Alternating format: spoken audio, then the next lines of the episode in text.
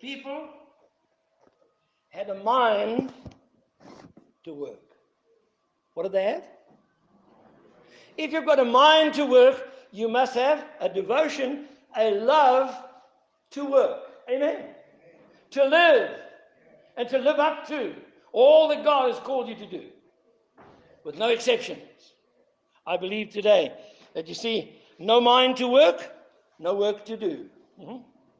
And I believe here this morning too that the body of Christ, we are those living stones being replaced into the body of Christ. We're there, we're living stones in the living body of Christ. And your body is the temple of the Holy Spirit. And you shouldn't defile it. You shouldn't allow something from the outside to break it down on the inside. Whether it's drugs, whether it's alcohol, whether it's illicit sex, whether it's a life of lies and laziness, you can't allow that to pull you down and destroy you. So here we move to the second one. What does the word build mean? Interesting word here, Nehemiah. It doesn't mean to take some new material and put it together. Builders will understand this.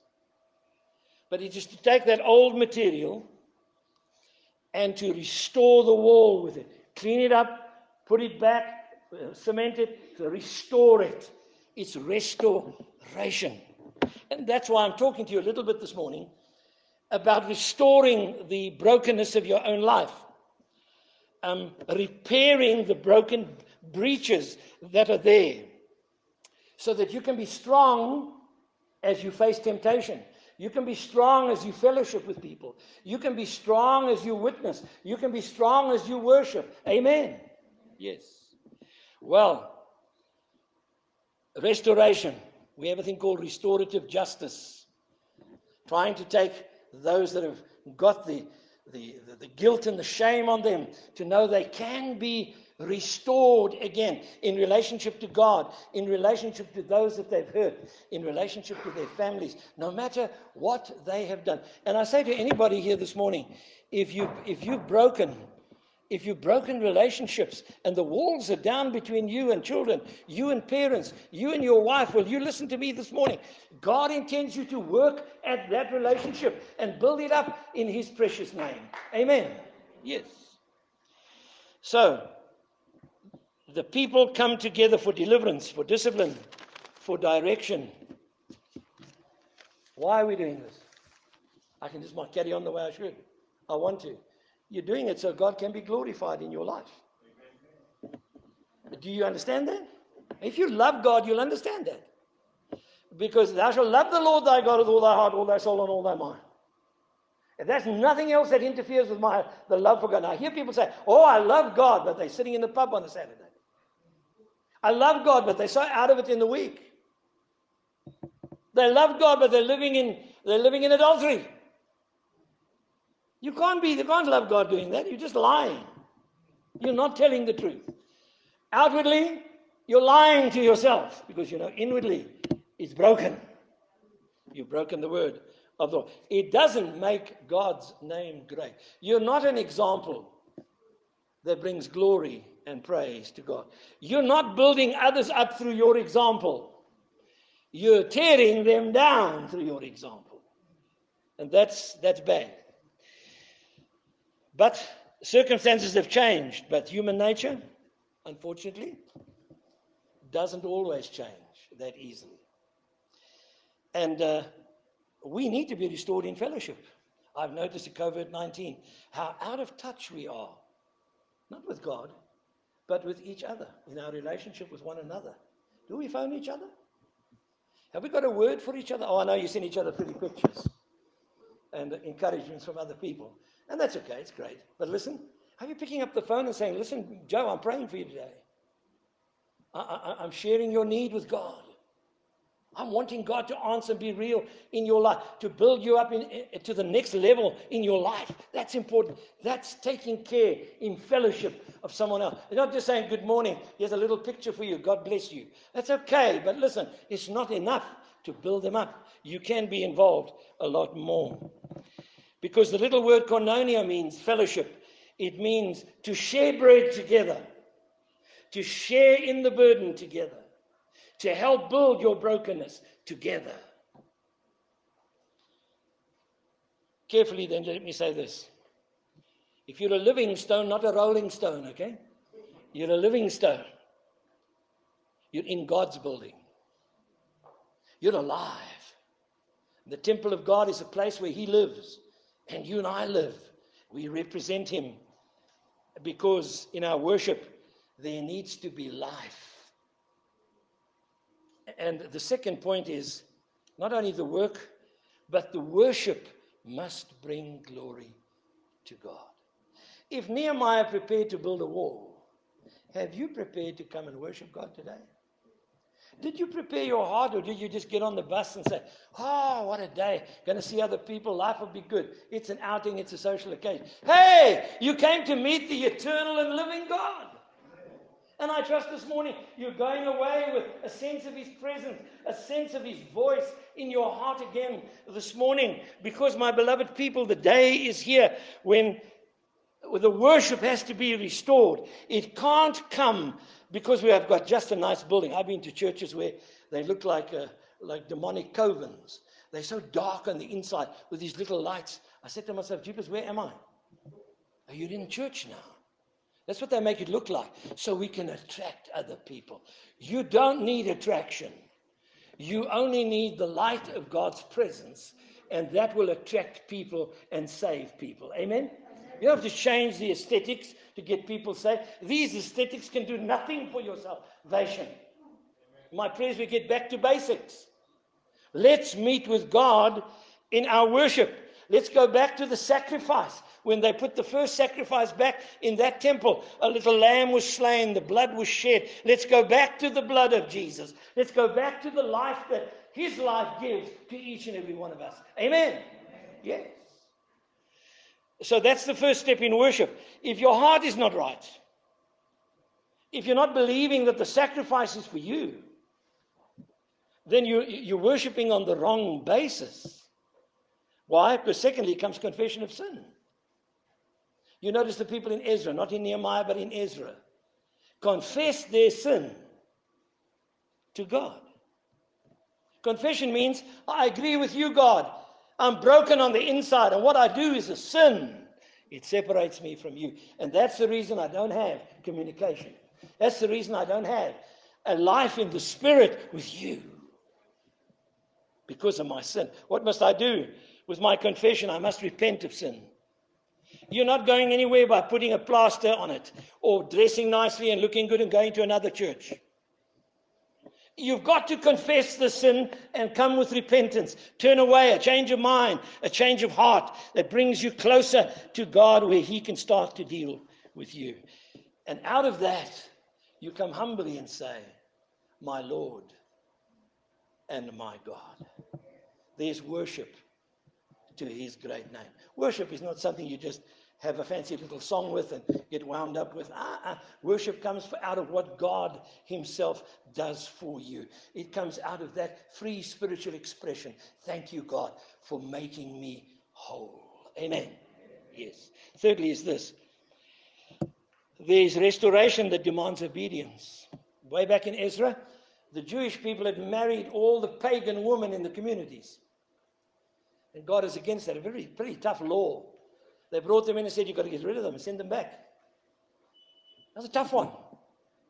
I'm simply going to take a lesson out of it this morning and say this to you. Don't be, don't get married to unbelievers. Young and old, listen to me. Don't be unequally yoked with unbelievers. It's a matter of faith. You see, two people from two different cultures can get married. It's okay. As long as they believe the same in the living God. Hallelujah. But don't be unequally yoked. Oh, Pastor, I think God sent him. Well, God won't send him to you if, you if, if it's unequal. And what does it mean? The unequally yoked is two oxen in a span. One is taller than the other, then the yoke will do this. One will pull, pull, pull heavier than the other one. It will just be unequal. It'll be an unequal relationship. And God tells us here clearly do not be unequally yoked over and over the Church of Jesus Christ, we, we see it over and over, is plagued with unequally paganism in Christian marriages. King Solomon was guilty of this. He married these pagan women, and eventually the Bible says his heart was drawn away from the living God to paganism. And that's what happens to your children. And that's what happens to your church life. Don't be unequally yoked with them. You'll be living in disobedience to God. Let me move on today by saying there's a final thing. We've got to get our worship correct. Revival comes from a restored heart. Amen. Revival comes from the heart. It doesn't come from the head. We don't fix the music up, fix the church up, fix the building up, dress differently. Uh uh-uh. uh We come with a changed heart, a heart that is made whole, renewed, transformed by God. Out of the heart, when men and women's hearts are revived, are transformed, God will revive His church and revive the worship to His name through His people. Amen. Yes.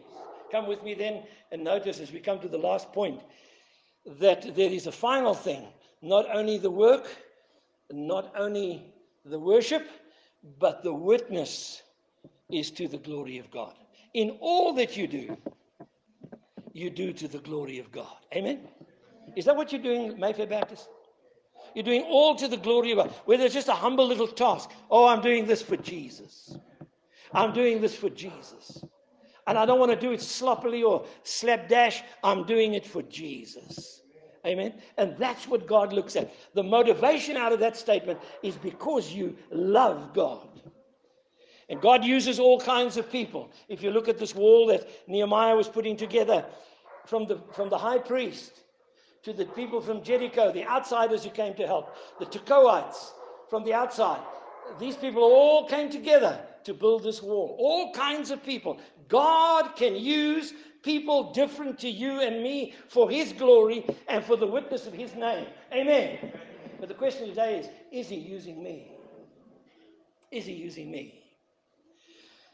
Well, Eliashib the high priest, he built his piece of the sheep gate. By the way, the sheep that came through that gate all came to the temple for sacrifice. It was an important gate. I want you also to notice that there was uh, the last piece of the gate was the east gate. And uh, the, the Turkish people, about 400 years ago, built that gate closed, still a piece of the wall of the old wall of Jerusalem. And they believe that Jesus Christ, the Messiah, is coming back through that gate. It still stands today. Amen. Let me remind you what they were doing was to the glory of God. If Jesus comes and that gate is open, it'll all be to the glory of God. Amen. So come with me and look at this exciting story as you realize with me that God always has a witness in every part of history, in every uh, person's life who has allowed him to build and restore their lives. He has this witness. And what was the witness if you read this passage? Each one side by side, bit by bit, put a whole wall. Wow, isn't that marvelous? Each one of you, side by side, side by side, bit by bit, will put it up to the glory of, of God. My brothers and sisters, the Church of Jesus Christ needs to work in its witness for Christ. Now, I'm really proud of those who assist us to feed the community. You know, we're feeding 140 families every week, plus 200 people outside who come to, to wait here on Friday for cold food. Do you know that the program has cost over 200,000 rand? Do you know that? If you gave 100 rand for bread, you're part of the 200,000. Hallelujah! You put your piece in. Amen. You say, Pastor, I have nothing to give, but I gave my service. I came to cook, I came to clean, I came to distribute. Praise be to God. Amen. That's the kind of work that we're doing because we're touching lives out there that are broken. We're touching people out there who just don't understand the hardships and our opportunities to share Jesus with these people. Our witness is important. So, what does this witness do? That witness, for putting up those walls, God will get his praise through the unity of his people. Now, I'm not talking about uniformity. If I put you all, all of you in a Salvation Army uniform, stand up, turn left, stand at attention, you all do the same thing, right? That's uniformity. Now, I love the Salvation Army. The Salians are pretty good. But we're not in straight jackets here. We're not in uniform outwardly. Okay? Uh, it's, it, it, it's not uniformity. It's, it, it's not, uh, it's a uniformity. It's not just an outside pretense. It's an inward change, you see. And I believe here uh, this morning, you can outwardly reform a person. It doesn't mean to say that they're inwardly united. And that's the problem in our churches. It's the problem in the tasks that Christians worldwide undertake. We work with worldwide missions, and you see the disunity. It comes from that brokenness inside. Because we always want to be the leading people in the situation. Can we take a humble spot and just build our piece for the glory of God? Amen. That's what we need to do. I want you to pray about this. There's a 40 foot container filled with 1,200,000 meals. It can't come to South Africa again and deliver it on our doorstep. We just need to pay for it to come. You got some money? You got some faith? You're going to believe God with me? Amen? Let's see God do it. He's done it once before. We want to trust Him in this day. Our unity must be a, a, a togetherness that says we witness to the great God who will provide what we've just asked. Amen. Yes. Well, come with me as we as we as we close it this morning. God's witness, uh, witnesses are different people from different walks of life. As you see here, the priests, the Tekoites, and you come to a man by the name of Mal- Malchijah. He built his piece of the wall. And what did he do? He saw another piece there that wasn't quite finished. He climbed in and he just built that piece of the wall. Those are the kind of people you find in this passage. Those who don't only do their own little task, but help others do theirs as well. And we need those people in the body of Christ who will assist others in their time of need. Whatever you do, do all to the glory of God. You are the living stone in that building to be a witness to the glory of God. It's clear that some people will not work, but it's also clear that most people will work. And that's, that's, that's wonderful. But there are very, very few people who will do just a little bit more without being asked to do so. Now, this man has an interesting he has an interesting name. And uh, he has an interesting life. And the Bible says here clearly that um, he. Is she okay? All right. The Bible says here clearly that uh, this man, he, he, his work was done earnestly. It meant carefully. But the Bible says here he did it enthusiastically in such a way, this Hebrew word means his whole life glowed. It glowed with what he did. You get those kind of people, don't you? They don't work with a donkey face expression. No, they work with a joyful expression. No matter how hard or tough or how unrewarding it seems, they have an enthusiastic glow. You know why? Because God is getting his glory. It's not about and I want to encourage you in this.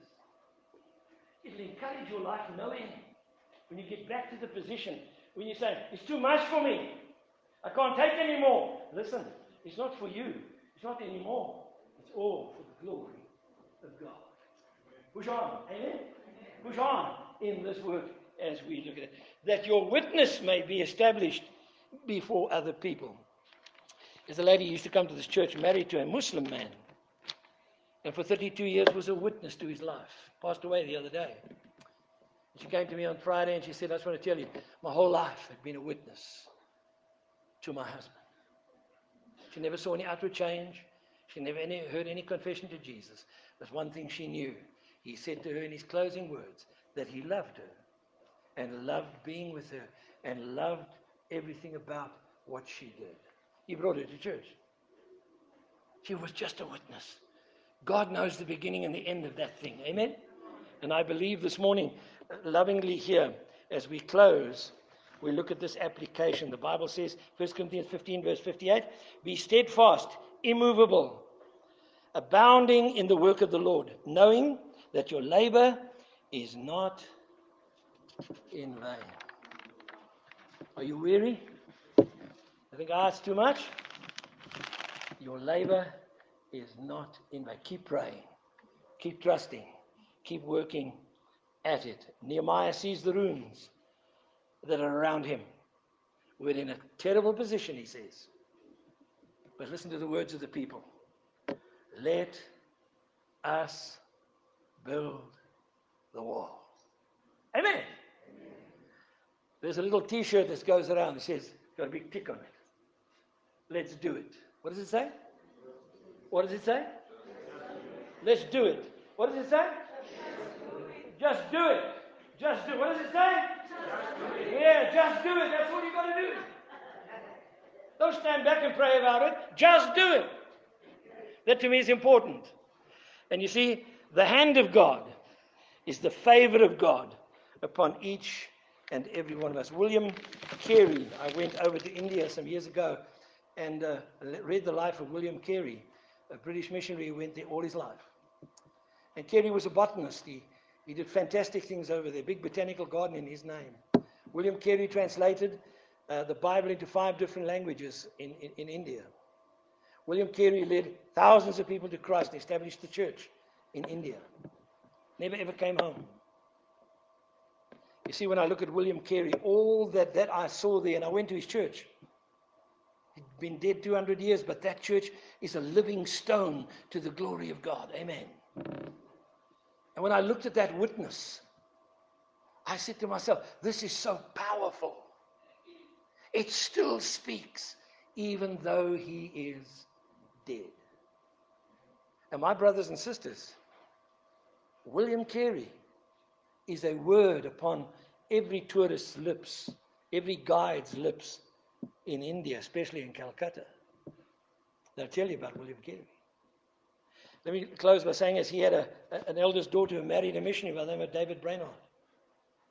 And Brainerd had a burden for Burma. He was a young man. He prayed and persevered and went to Burma and went on horseback day after day after day through the streets and ministered to people in Burma. He died of a disease. By age 29, he was dead. And people said, What a waste. But I tell you, the witness of the life of William uh, of David Brainerd was embedded into the lives of the people that witnessed him and the faith he had in his God. His witness was powerful that the people of Burma began to turn to the living God of these days. We need a witness. The witness is not about you and me so much. It's about what God does in us and God does through us. His imprint that He leaves behind in life or in death. It doesn't matter. But the witness must always be there. Amen. Amen. The children of Israel would put those walls up. It would be a witness to the glory and the praise of God. We finished then this morning by saying this. For God to get his glory, it's time to build. Amen? It's time to give the benefit to the kingdom of God. It's time to share the good news with the world out there. By the way, we build. Are you a worker or are you a spectator? Let's close our eyes together as we search the heart and mind of God.